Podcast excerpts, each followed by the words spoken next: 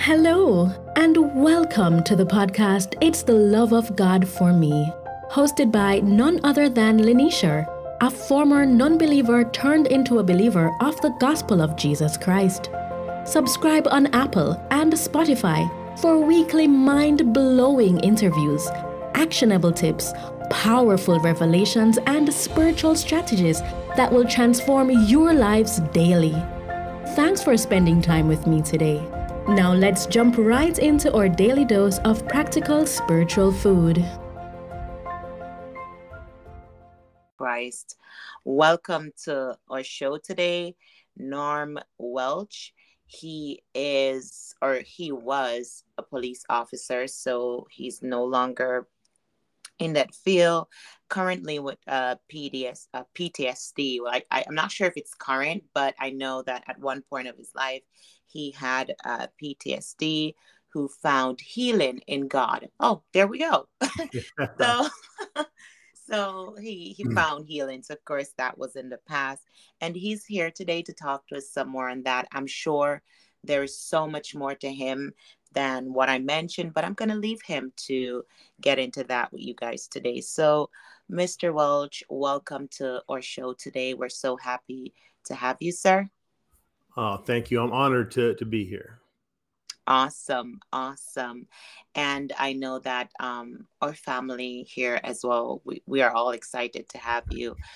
Can you uh, tell us a little bit more about who is Norm Welsh? I know there's so much more to you than this. So, I mean, go ahead and share with us who are you? Oh, well, first of all, I'm a man of God. That's the the biggest thing. And um, I'm a survivor of trauma, you know, and um, I'm here to talk about you know how god does heal. So if anybody is suffering from any childhood um, overwhelming events that might have occurred or even current um, as an adult there, there is hope and there is healing. And that, that's the the message i want to make sure everybody understands. Through god there is hope and there is healing. Amen. Amen. And i love your introduction because it's just all about god. Like there's mm-hmm. there's no nothing in there that I hear you say, okay, I'm this and I'm that. Well, nothing is wrong with, you know, getting into like, you know, who we are as a person. But the fact is you're saying I without God I'm nothing. So yeah. it's all about him. Amen. Yeah. Amen. So I hear you say that you are a servant of the Lord where did this all started for you? I want you to just take us back to uh, some of your years, you know, as a child, and, mm. and what did that look like for you? Well, I, I grew up. Um, my parents were were there, but I was a only child, so I was spoiled. and um, I come from a Christian family. However, like most Christians here, you know, we went to church maybe once or twice, Easter and and Christmas Eve, and that was really about it. And we really didn't, I wasn't taught anything about um, Christianity or, or, who God is or who Jesus is. And I, I believe that's the case in most homes. You know, it's very few that we actually learn who God is. And so when I became a police officer at the age of, um, I think it was 24, it's, I, I, I began to see all the evil in this world, all the worst that Satan has to offer, right? The, the, inhumanity to each other. And I really began to realize that I don't think there is a God, you know, because everybody says that God is this loving, kind father, but there's so much suffering in this world, it does just doesn't seem like it is. So I basically became agnostic. Um, it's not that I didn't believe, but it it was like there, there's something there, but I just don't know what because all I'm seeing is evil. I mean, I'm not any out of the ordinary, any other police officer. We all see the horrific things, you know. And so through my career, I with the traumatic events that you go through, at least you know once a week. I mean, it's estimated that officers with a 20-year career go through over 200 critical events in their in their time and there was really no way to deal with them because as we grew up and especially in my era i'm, I'm 62 now you you t- were taught by parents and then i was taught later by the police department you don't say anything you know you go through life you deal with whatever you got to deal with and just keep moving forward you know? And i think that's a really a bad prescription for emotional wounding and um, so later as i was um, going through my career i ended up getting this neurological disease which is um, called peripheral neuropathy so that's the deadening of the nerves in the extremities and then that was complicated by another diagnosis of it's called Charcot-Marie tooth disease, which is an atrophy of the muscles in the extremities. So, and that put me into a, um, a, a, time where I needed a lot of surgeries on my feet. I went through 30 surgeries in a 10 year period on my feet. So you can imagine that the time that I actually worked was, was minimal. Um, but I was well respected and um, they gave me a lot of time off and a lot of, um, you know, light duty time. But during that time when I was having PTSD issues, um, anxiety attacks, panic attacks, um, a lot of depression. I realized that the medication they were giving me, um, the opioids, was not really doing anything for the physical pain, but man, it did a lot for my emotional pain. It just numbed me to a point where I didn't really feel anything. And that was almost a, a godsend because, you know, anybody that is experiencing the aftermath of, a, of an overwhelming or traumatic event knows what you go through and so I became addicted to to opioids. I didn't really believe it at the time, but looking back now, I, I see that I was addicted, and, and okay. that was the start of a, a slow, you know, downfall. Mm-hmm. Um, okay, so let us uh, pause right there because there's mm. so much. Yeah, I know. For us to for us to unpack, and it's such an interesting. Um, testimony so far. So um, I want us to take a few steps back. You know, mm-hmm. so you said that you were raised in church, right? Um, well, I was raised technically as a Christian that didn't go to church. Okay, right. Okay, so you were raised as a Christian, um, but didn't go to church, right? Correct. Uh huh. And so you have an idea who God was when you were growing up but being exposed to the real world you said you became a police officer at age 24 what made you chose that career? Well i started off as an auto mechanic and um, I, I liked that because i was racing cars at the time and but I, I, felt a calling right? I, I really felt that i wasn't in the right career and one night I went on what's called a ride along, so you can you know ride in the police car with an, a full officer and and experience what what happens and, and watch. And I did that one night, and I knew that was my calling. I knew that I wanted to help people. I knew that I wanted to um, just just be in, in service to the community. So I went to the police academy, and then I got hired after the police academy, and um, um, I stopped being a, a mechanic. Oh, okay, so you felt like this was your calling, and then so while you're in this field, I mean, reality kicks in. Like you, you see another side of the world that you didn't know exists. Yeah. Um, and do you want to talk to us a little bit more on that? What was one of your most um, I don't want to say terrifying, but wh- what it, what was that experience? Uh, maybe you don't want to go too much in detail, but what was that experience that caused you to say, okay, no, something is wrong somewhere? Well, it, it wasn't just one. It's cumulative, which means it's it's this many many are put together. Um, one of my first horrific calls was a plane crash. Um, so I, I, live in the San Francisco Bay Area, and there was this mall in the city that um, I was working and one night or one late afternoon, this airplane was um, going to land in this neighboring city, and something happened to the pilot, a medical condition. And it was December 23rd. And so it, it plane crashed right through the ceiling of this mall right about 100 not even 100 yards maybe 80 yards from where santa and the kids were in line to to talk to santa and there was, I believe, there was 14 um, um, fatalities and 100 um, serious injuries. And when I got there, it was like a war scene, you know, and those things you you can't unsee. You know, mm-hmm. you just you can't unsee. And then, you know, the, the way law enforcement is, and, and I shouldn't even say law enforcement, first responders, you know, and I'm going to include uh, ambulance um, personnel, you know, paramedics, firemen, um, emergency room nurses, and doctors.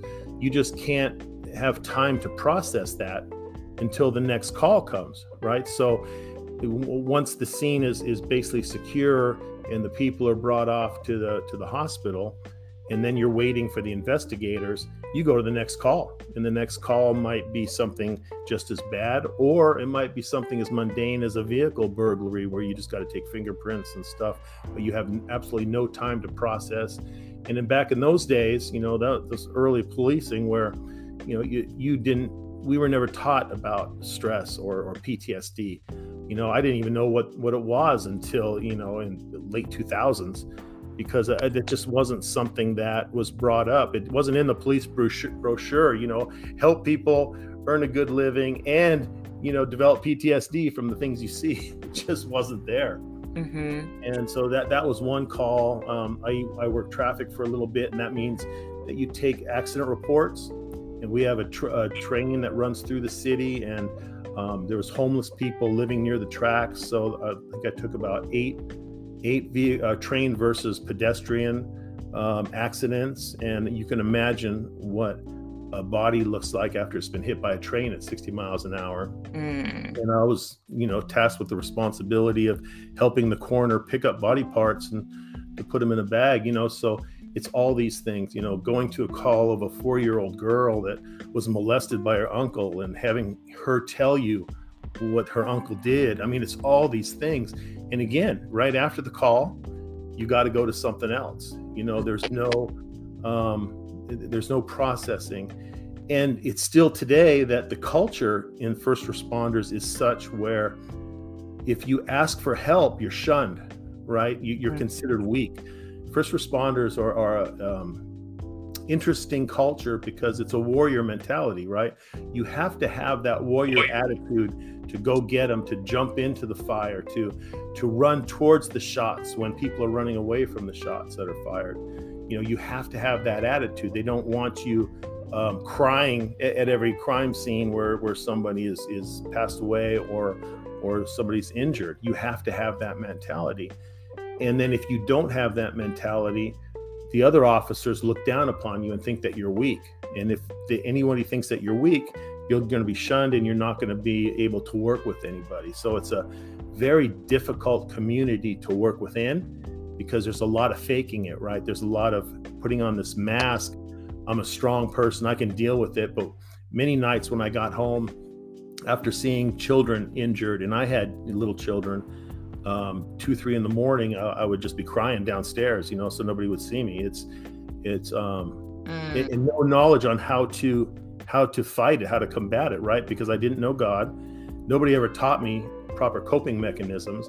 And luckily, I never drank. I didn't, never liked alcohol, so I never drank.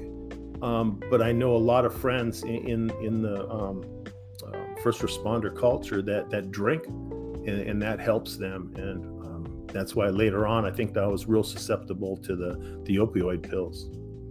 Wow, wow, that that is. I, I I don't know what to make of all of that. I mean, it's it's I think for us to hear it and to experience it is completely two different things. And just by hearing all the things that you saw, well, some of the things you saw there, which I'm sure is not even is not even a quarter of what you experience, no. right? Yeah. It, it it's really traumatizing. I mean, for for anyone, whether you're a male or female, to deal with, there's a stigma that men are to just always be mm. tough mm. and no emotions and just deal with it. But the truth is, we're all human. We have, you know, there's some things we just it's gonna be hard to deal with. Um, so, guys, for those of you that are listening today, maybe you don't know what PTSD means. So I kind of want to break that down briefly for you. Uh, PTSD is post traumatic stress disorder. Um, and what this means is it is a disorder that um, in some people who have experienced a shocking, scary, or dangerous event, right? um, it is natural to feel afraid during or after a traumatic situation. So it's like that fear that triggers, you know, um, because of a trauma that you experience, that that intense, um, again, fear or shock or scare um, because of danger. And so um, that's what it means when uh, Mr. Welsh talked about, uh, you know, having diagnosed with that. Um, I, I, I honestly think that when it comes to the law enforcement field, whether you're a police officer or you are a soldier, whatever you're called to do in that area of career, it's one of the most difficult jobs that there is to do. Um, even though it's not, um, how can I put it? It's not, um, I'm looking for that word. you know, it's not valued the way it should, you know, um, but when I say valued, I mean those who are not in that field, those who are not in that career. It's so easy for us to you know pass stigma or to yeah. to degrade um, those you know our police or fellow police officers and, and women or police you know officers in general but the truth is if we were in that field it would be a complete different different different experience um, and i don't think a lot of the judgment that we pass on our fellow police officers i don't think we would have done that if we know what it means to be one right um, and I don't think that there's no amount of preparation that can help one to prepare for such field. Uh, no amount of training can prepare you to for what you will experience in the real world. And as um, Mr. Welchie says, it's just one trauma to the next. So there's no break. There is no, you know, pause and get yourself together. You know, it's just okay. You attend to this call and you you know something else and then it's something else and it's just trauma hmm. from the start of the shift to the finish yeah you know and and I, I can't imagine what how that feels mentally you know because if i just go through one single trauma in a day and i'm stressed out you know i can't imagine yeah. seeing over and over and over um, experiences like what Mr. Welsh mentioned. And so, because of this, you you you were diagnosed with um, PTSD. I want to take this time to salute my fellow uh, police officers, soldiers, yeah. all of those that you're out there. You're in law enforcement. If you're hearing this podcast today, I'm I may not know what it feels like, you know, to be in that in that career, but I I know a lot of um, police officers and and a lot of persons who are in that field, and I can tell you, I have an idea, you know, of what you guys have to go through out there. But we want you to know that our prayers are with you, mm-hmm. and um, stay strong and continue to do mm-hmm. what you are called to do. Um, yeah, and so Mr. Welsh, you you you start to experience all these things, and then you started to question, you know, whether God is real. I mean, I, I can definitely understand where why you would even wonder that, you know. Um, mm-hmm. So tell me, so before you uh, got to the, the place of, you know, being hospitalized and having to do the surgeries, um, what was your relationship like? What did it become with God having now starting to experience the real, real world? Well, there there was still no relationship during that time. It wasn't until the the when I was down, you know, mm-hmm. the, the the last the last thing. I mean, a lot of times God will allow us to to, to keep going until we finally hit rock bottom to where we look up and, and seek a, a, savior and a redeemer. But yeah, it, it wasn't for a while until um, um, I found, I, well, I, shouldn't say I found him, but that I really acknowledged that there was a, a, a true God. And um, so I, I, I, was going along and I was, I was a, basically a basket case, but I was, I was making it through the days. And then my daughter came down. She was 24 at the time. She came down with a serious, um, a, a liver. She had liver tumors, and they were in such position around the artery that the doctor said that she probably would not make it through the surgery um, to to remove three quarters of her liver, and um, and that really set me into a downward spiral where I, I attempted suicide two times because I, I, just I, I couldn't deal with life anymore. I started doing a lot of stupid stuff at work, trying to almost get other people to to shoot me and, and kill me so that I wouldn't have to go through it. I mean, my mind was just I was whacked out. I was whacked out of my mind, and that's what what drugs and sin do, right? They just mm-hmm. play havoc in your system because it's a war against the spirit and the flesh, and and that war just causes us to to continue in, in sinful behavior. And I was a slave slave to that sin, and that's when I, I, made some stupid decisions. A friend asked me to steal some drugs out of um, out of the evidence locker. I did. I gave it to him, and the next day I got arrested. So this is where where God finally comes in. So I'm arrested. I bail out of, of jail, and um, one night uh, a pastor calls me. I don't know who the guy is, and he says, "I'm Pastor Jeff Kenny, and um, I got your phone number from a friend of a friend." And I'd just like to invite you to church. We have counseling there, and we know what you're going through, and it's difficult, but we we want to to um, um, help you. But because of my, you know, my attitude about God, I, I told him, you know, okay, maybe I'll come to church, maybe I'll come to church, but I declined the offer. And he said, okay, well, but you know, we're always open, and you know, before I, I hang up, let me pray for you. And I said, ah, go ahead. So he prayed the sinner's prayer, which I had no idea what the sinner's prayer was, right? And so at the end of the prayer, he says, "Do you take, um, you make Jesus Christ your Lord and Savior?" And I didn't know what to say, and I didn't want to be mean or rude, so I said, "Sure." And he said, "Okay, our doors are always open." So I hung up. I went to the uh, my my wife into the couch, and she looks at me and she sees something. She goes, "Well, you know, you all right?" And I said, "You know, I don't know. I, I feel a little bit better. Uh, you know, almost like a weight was lifted off my shoulders." And she had been born, uh, you know, uh, not born, but she was she was a Christian all her life, and um, she just didn't really say anything because of my views. And so we went to church the next week, and um, it was so I, I can't even uh, describe it. It was so love. It was so everybody hugged us, and they didn't know who we were. Mm-hmm. Hugged us and welcomed us, and it, it was just a, a cool experience and, and the pastor was um, a, a, great person.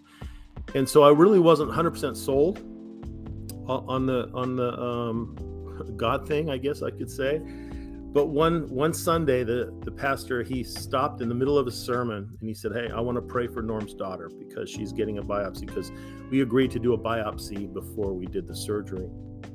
And and the whole congregation prayed for her.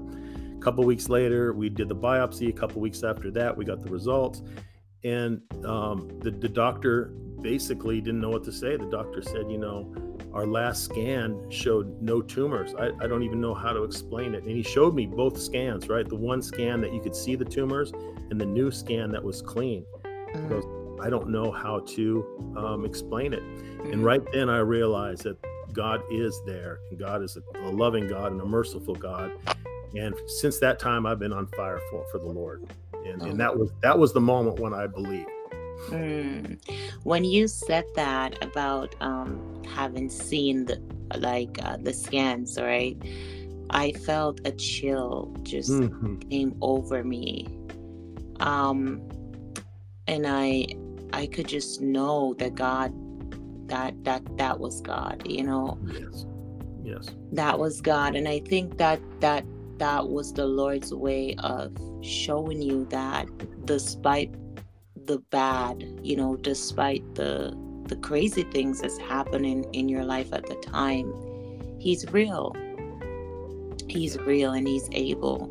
Um, he's he's the one why we are not perished, you know, he's the one why the worst of the worst um have not happened to most of us, you know, or some of us rather. He's just there through it all. No matter what happened, he's there. And and that's just the love of the mm. Father. Mm. Um so so now you're you know you you're you came to this place and um the pastor prayed and you saw the miracle of the Lord mm. fold in your life. Um I, I wanted to ask you though, because you mentioned something earlier, which I'm sure maybe there's some that are tuning in today, they kind of want to know as well.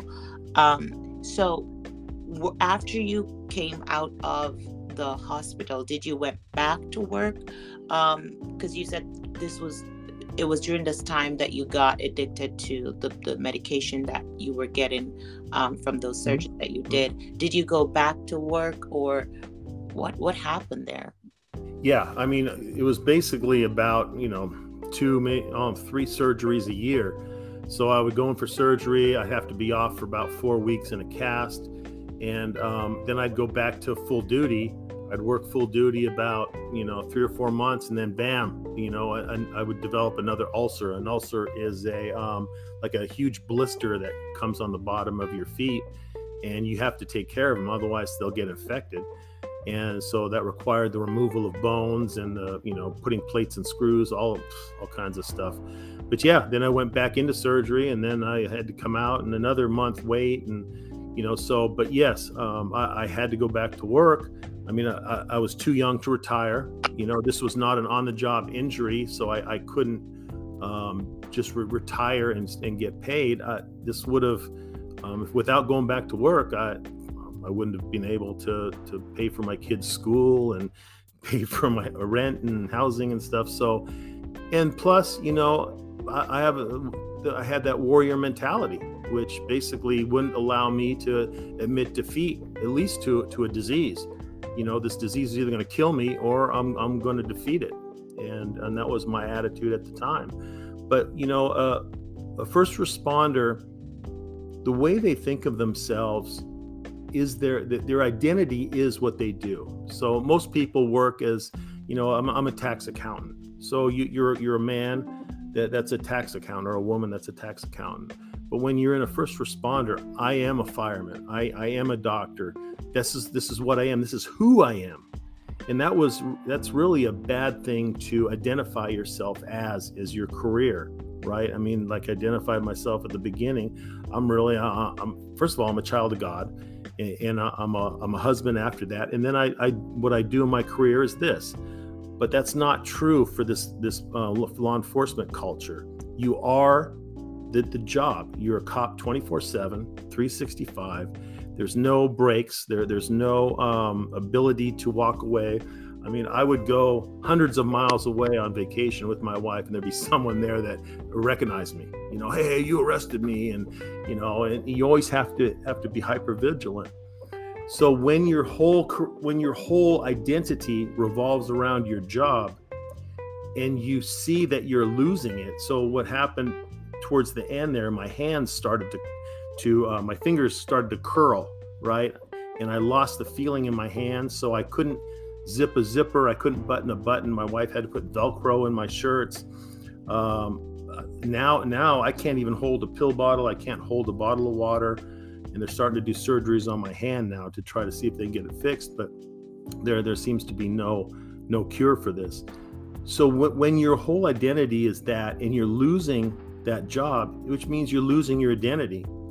There's so many police officers that commit suicide after they retire because they're no longer a cop. Now they're a former cop, you know, ex cop. And the, the suicide rate is very high.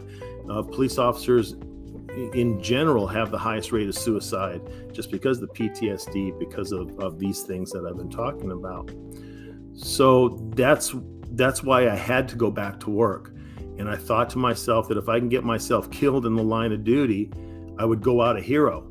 Now that is, that's stupid, right? I mean, it, it's really stupid because what if I just got shot in the leg and I, I, couldn't, you know, I couldn't walk anymore or something, you know? I mean, it's just, but this is how your mind works when you're, you're, you know, um, first of all, you're, you're doped up on these pills and second is you're you're just locked in depression you know? And and satan's just constantly at your ears saying you're no good you know? You you you're gonna um, live the rest of your life in a wheelchair and you know all, all these things that, that, that satan comes up with mm-hmm. so yeah it's it's i had to go back to work and there was no if ands, or buts about that i was way too young to retire mm-hmm. um, what is the sickness called that you is it from the ptsd or No, the, well, the surgeries were from the the neurological disease. Mm-hmm. My PTSD was just emotional wounds. And you, you talked about PTSD, and your definition of PTSD was was spot on, and um, and and that's awesome. But what I want to to make sure that people understand is is PTSD is also a response to an overwhelming event in your life that you just are unable to resolve or reconcile.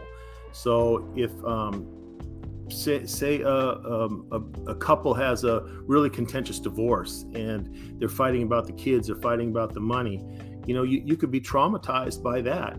Uh, a dog bite can be a traumatizing. You know, it doesn't have to necessarily be a life or death situation. Mm-hmm. Yes, yes. Thank you for shining light on that for us.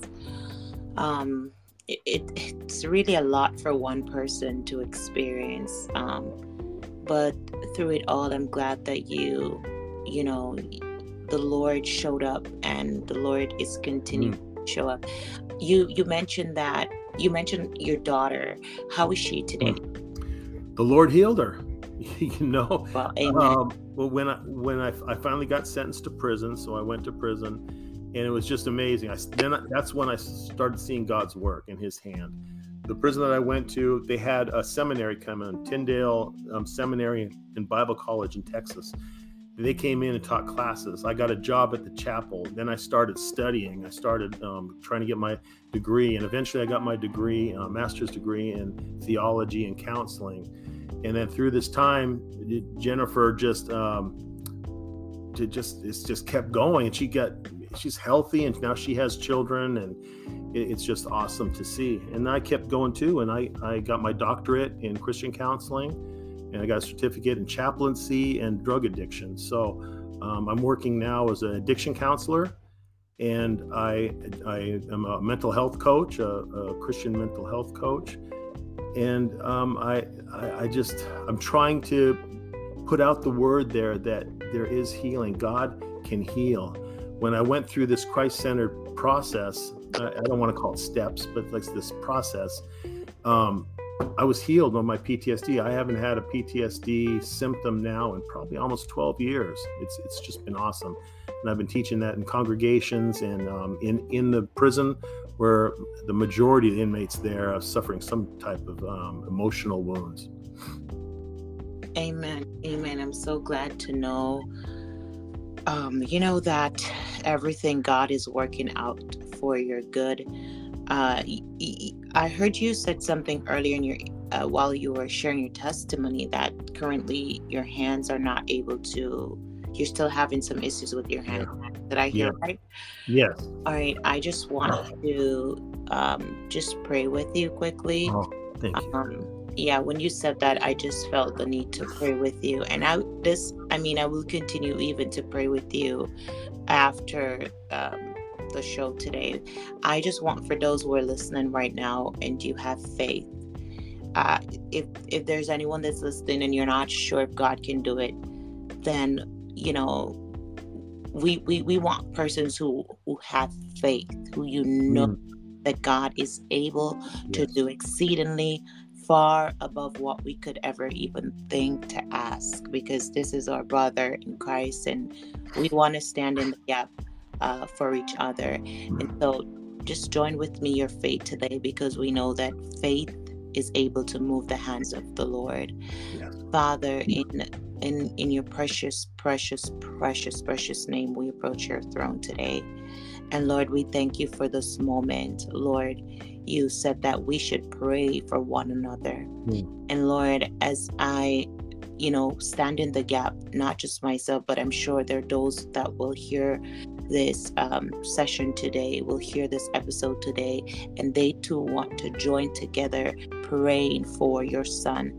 Lord, we pray for your son, Norm Welsh, Lord God, and this mm. condition that he's experiencing. You have brought him a mighty long way. And you who have started this great work in him will finish it. So, Lord, we thank you. We thank you. you your word declares by your stripe, Lord Jesus Christ, we are healed.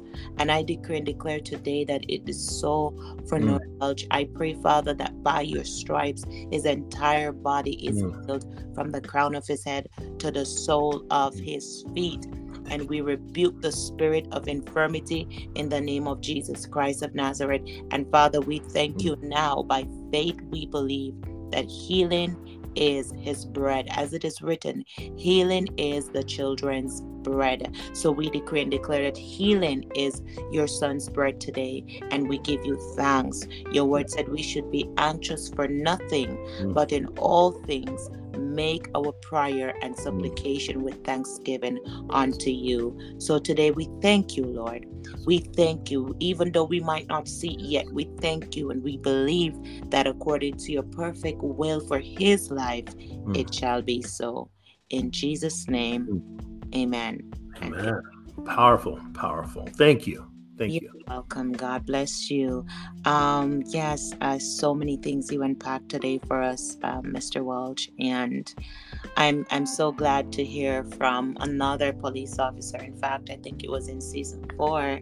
We had some guests on our show. Um, uh, was it one or two if my memory could serve me right but i think one uh, came on season show and season four zari and hmm. shared his testimony of what it is like to be in the field. I mean, he talked about some some trauma too that he himself experienced. So I know that this is not an easy it's not an easy career path. What would you say to those that are considering uh, join you know to join the law enforcement, especially our young people? What's your um, advice to them? Well, this is not just for um, the first responders, but for everyone. Is to to first of all have a personal relationship with Jesus because that is the most important thing and in understanding who he is and who he sees you as. In other words understanding that he is sovereign that nothing occurs without his knowledge and that he loves you unconditionally no matter what. Those are the two most important things and I, I mentioned that in the book that it's so important to to have that faith. Second of all n- not to conceal anything to to speak of what happened. You know, maybe you can't speak to your fellow um, uh, law enforcement or firemen, but maybe there's another friend that you could speak with. See, in, in first responder culture, you slowly push away all your civilian friends right? Because they don't understand you. That's what we think. They don't understand you. They don't understand what we're doing. They don't understand why we party and drink, you know, to to release all this this um, pent up frustration and bitterness, you know. And so we only hang out with other police officers or firemen or or whatever the case, doctors, whatever the case may be. And this is really bad. We need people from other walks of life to ground us right? To to be honest with us and say hey you know i see some personality changes in you. And you know do you, do you, do you need to talk? You know are you okay? And the biggest thing i think most male cops do is to keep everything away from their wife you know? I mean no matter what horrific thing i've seen you know multiple dead bodies or or whatever uh, my wife say how was your day? Oh fine. Yeah just normal. You know no it's not.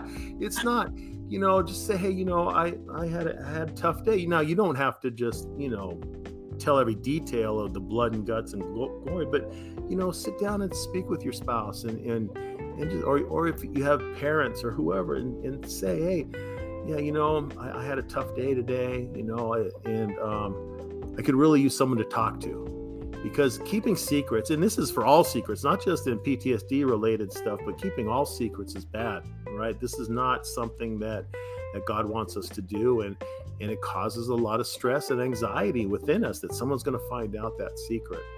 So that would be the first thing is is the relationship and the second is to to talk with somebody. And if you're really hurting and if you're feeling um, bitterness resentment anger frustration um, uh, hypervigilance, you know, seek out help. You know, whether it be a secular counselor or whether it be a Christian counselor. And I believe that the church has a big role here that they should be filling, that most churches are not. There are some good churches, but I should be able to go to my church pastor or or hopefully they'll have a Christian counselor on staff and say, "Hey, this is this is what's going on and I need to talk." Because if we're seen at a a, a, secular counselor, psychiatrist's office, and another officer or officer's wife sees us, you know, there's going to start the whole thing again about weakness. And that's why if we can go to a church, you know, I, I think the church has a real role that they could fulfill here if, if they so choose. Amen. Amen. So, guys, if you are considering to um, venture down a, path, a path of law enforcement, you heard from Norm Welsh, an ex police officer. His three tips are one, you need a relationship with Christ if you're going to survive this path. Two, talk to somebody. And three, don't be afraid to seek help. I think that is some great tips right there, guys.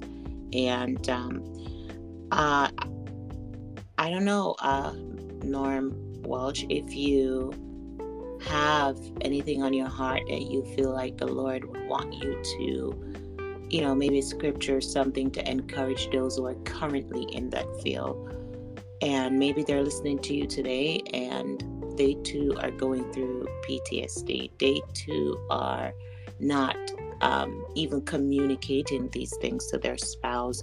I was going to ask you, you know, how did your wife, um, you know, handle all of this while you were going through it then you you answered the question immediately as i was thinking about it. You hmm. started to talk about you know uh, when your wife would ask you how was your day? You just respond everything is fine. And so i'm sure there are some persons that are listening to you today. They they too are not opening up to their spouse. And I, I was trying to envision that like what that must have looked like.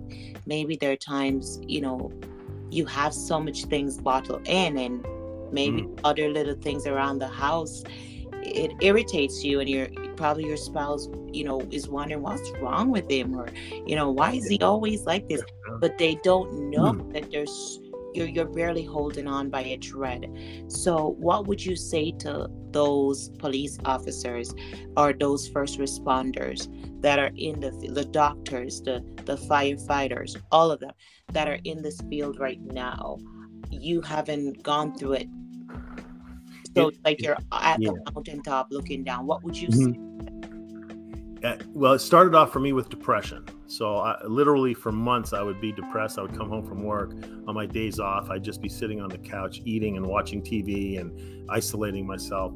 And my wife said at one point, You need to get some help. This is not normal. You are not the man I married. You're not the man I dated. Things have changed and you need to go seek help. But then comes that warrior mentality going, Hey, if you would just leave me alone, I would be fine. Right. I mean, I just you try to turn things around and, and you manipulate people because you don't want people to know that you're hurting because again you don't want to seem weak so um, my, this this is one of the reasons I wrote this book too. Is it I talk about PTSD, I talk about o- overwhelming life events and how the, it affects our emotions, and what God designed our emotions for, and how we abuse them. So this book is not just for cops. It, it was made for anybody that has um, uh, emotional wounds of maybe a divorce, uh, prior uh, abuse in a childhood, um, and not just for them, but for their families, their friends, their mothers, sisters, brothers, to un- more understand what the, the emotional wounds look like and and how to actually help them and how to approach them um, in a, um, a, a, kind um, an imposing kind of way for them to listen. Because in, in that field um, that culture uh, they're not going to listen. So my advice to those guys is that if someone tells you that you have changed believe it because they know who you were before. And, and it, it's when it's not a character change what happens is we just change our behavior to to stop being triggered by those things that that upset us right so we, we're, we're it's not actually personality change we just change our behavior but that behavior is noticeable to others around us and so if somebody says i'm seeing a behavioral change please you know um, realize that they're being, just being honest and they're trying to help mm-hmm. yeah yes, indeed. I, I agree with you on that. Don't don't um continue to shut yourself in because the mm. result will not it will not profit you. Mm. Um so as we close today, um, Norm, is there anything uh, you want to talk to us a little bit more on Christ Center? I heard you mention that before. Uh, is is is there anything else you want us to know about Christ Center? Well, I just want to say that God created us. It's only God that can heal us, right? I'm not putting down secular counseling. Secular counseling basically saved my life because taught me coping skills. But if you really want to heal from it, God lays out that that prescription in the Bible. And um, what I do in this book is I lay out all the the scriptures that relate to it and explain what they mean to our healing. And um, we talk about confession, repentance, and who God is and who you are and all that kind of stuff. And in the back, I have a bunch of prayers to to basically do a spiritual cleansing.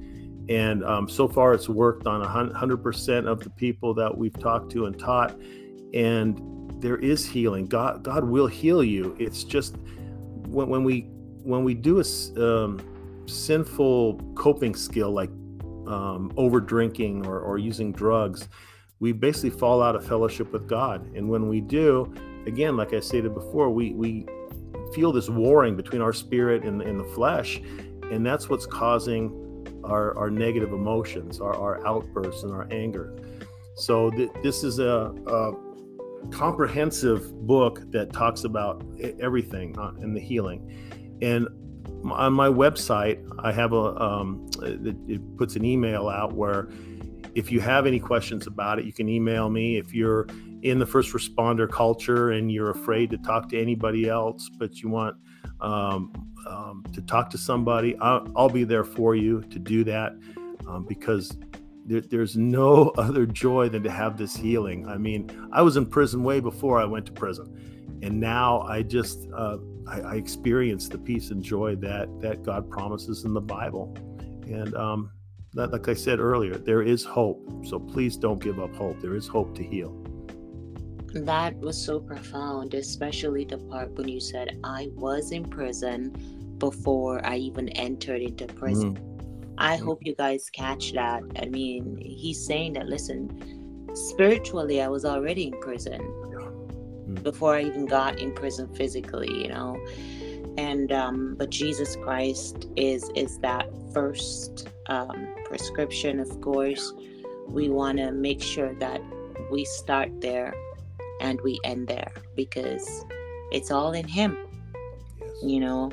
As it is written all things are made by him through him and for him and nothing was made without him. Where can we find your book um, mr welsh well, you can go to my website, which has a link to the publisher, which is christ-centeredhealing.com.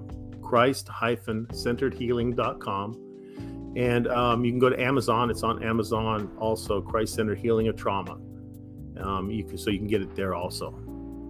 Got like I said, I'm, I'm available if if you, you need something. You know, um, oh, I mean, I can't go over all all the book emails but if there's specific questions you have please please feel free to, to call me because i know what it's like to be oppressed by by satan in, this this um this this this sin that we keep doing over and over again to make ourselves feel better. Amen amen. Guys uh get your copy. I do think that this book can be there's so much we can learn from this book especially those who are currently struggling in this area. Um, and here we have a mental health coach with us. Mm. I will be leaving with you guys the description in the description link below all the contacts that you can get in touch with uh, Mr. Welsh in case, you know, again, you want to talk to someone. I know it's always better to talk to someone who knows what it feels like, who has mm-hmm. been there, um, who who understands, right? And so if you are you know feeling any of the things that were discussed today especially if you are suffering from ptsd or anything of that sort you can get in touch with Mr. Welsh, and I'm sure that God will, you know, do what He wants to do in that Mm. connection. Um, is there any last word before we wrap things up, Mr. Welsh? No, I just thank you for listening. Thank you for allowing me to share. I just want to stop this stigma of people denying or of being afraid to come forward and ask for help. So thank you. Yes, yes. And I I think especially our men, especially our men, because of how you know men are raised to be tough, to don't say anything, to just deal with it. Be a man. Men don't cry. Mm. No, no. That no. We are breaking traditions. I I was in church today and there was a song I, I I, it's the first time I ever heard that song, but the the the part that stood out to me the most is you know was the songwriter says Jesus break all my traditions break Mm. all my religions and we need God to really just break traditions shake the ground of traditions and and really just get us to that place where we we um where we we feel safe in him Mm. True. boy he's a friend and the the great thing about the lord is that when we come to him he says take all your burden to me and i will Mm. give you rest he knows how to give us rest he'll probably connect us to someone for example like mr welsh who has been there you know to really help to help us to unpack all of that Mm. you know god he just knows what to do when to do and and you're not yet saved i hope that um, something was said today that pricked your heart enough to know that it is Jesus or nothing at all. At the end of the day, you know, when it's all said and done, it's Jesus. Hmm. And um, I'm sure Mr. Welsh can agree with me on this one. There's some times Mhm. you're going to go through some tough, tough times. If you have not already been there, guys, Yes. where all you will see is Jesus. Because even the closest person to you will not be able to go through that season with you. Mm. Do you know that you can live in a house with, with family or friends or even roommates and you're going through a very dark season and they cannot come in that season with you? They they they are not able to go through that season with you. And so all of that you're going through and it's going to take the grace of the Lord to see you through that. Mm. And so make Jesus your Lord. And you know, it's not we're not trying to force you or we're not trying to we're just trying to share the love of God. Mm. Because we know what it it it it, it feels like and we've been there and I can safely say I would not choose any it to be any other way for me and I, I think Mr. Welsh would agree. Finding Mhm. this was the best thing that I have ever done. Mhm. Amen. Amen. Amen. Praise God. So thank you so much, uh, Mr. Welsh, for coming today and for sharing with us and for being a voice for many. Mhm. I know that um, we are, I am blessed by your testimony, by the way. And thank you so much for, you know, being so transparent and sharing with us even what it feels to be in the in the field of law enforcement and what that looks like and all the trauma you experienced but out of that came victory Yes. and you were able to establish that relationship with Christ quickly before you go what is your relationship with Christ today Oh, that it consumes my life. really. I mean, when I wake when I wake up in the morning, it's prayer. When I go to bed, it's prayer. During the day, I'm just so grateful to to be at home. I'm grateful to have a family. I'm grateful that He provides, and I'm, I'm grateful that He made a purpose for me. You know, I, I could be a bitter, retired old ex cop, but I have a purpose. You know, and I know this is my purpose, and um, I'm eager to fulfill it for the kingdom. Amen. Amen. Awesome. There you have it, guys. Um, God is amazing and He continues to do great Mm. and wonderful things. I think that's where we will come to an end for today's EP, guys. What a wonderful conversation with Norm Welsh. And um, all the best in your purpose. I will continue to pray for you, Mr. Welsh, and I know that God, again, He will finish that which He has started in you. Yes, thank you. You're welcome. And thank you for coming on the show. Guys, until next time, this is where we say goodbye. Always remember that the Lord loves you. And no matter what you face in life, just continue to stay anchored with Jesus. Until next time, may the grace of the Lord continue to shine his face down upon you, upon your family. May he grant you grace in all your ways always remember to acknowledge the Lord Jesus Christ and He will direct your path. See you next time. I love you, but God love you more. God bless you all. Bye guys.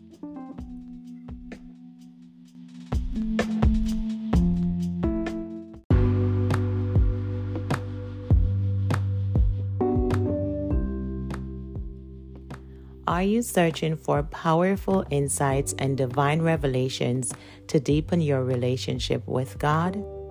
Look no further. Introducing Bible Nation International, your go to source for spiritual growth and enlightenment. We are a people that believes in the power of prayer, unity, love, and most importantly, studying the Word of God every Wednesdays and Saturdays at 7 p.m. Join us for an unforgettable journey as we together dive deeper into the mysteries of faith and unlock the secrets to a more meaningful relationship with God. At Bible Nation International, we believe in sharing profound insights that resonate with your soul. You can learn more on our blog site where you will find thought provoking articles, inspiring experiences, and important tips to help you navigate life's challenges while strengthening your faith.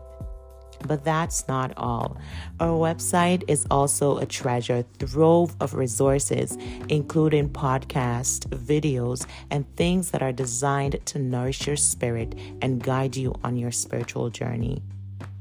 Listen, whether you're looking for answers to life's biggest questions or looking for inspiration to overcome obstacles, we are here for you. Like this podcast, we are dedicated to providing you with the tools and the knowledge that you need to experience a profound transformation in your relationship with the Lord. But don't just take my word for it. Join our vibrant community of believers who gather every Wednesdays and Saturdays at 7 p.m. for our captivating ministry events. Come and immerse your soul in worship, powerful teachings, and uplifting fellowship that will leave you refreshed and renewed. So, if you're ready to take your faith to a new height, visit our website and blog site in the description link below. Or send us an email at it's the love of God for me at gmail.com to connect with us. Bible Nation International, ignite your faith and embrace the divine.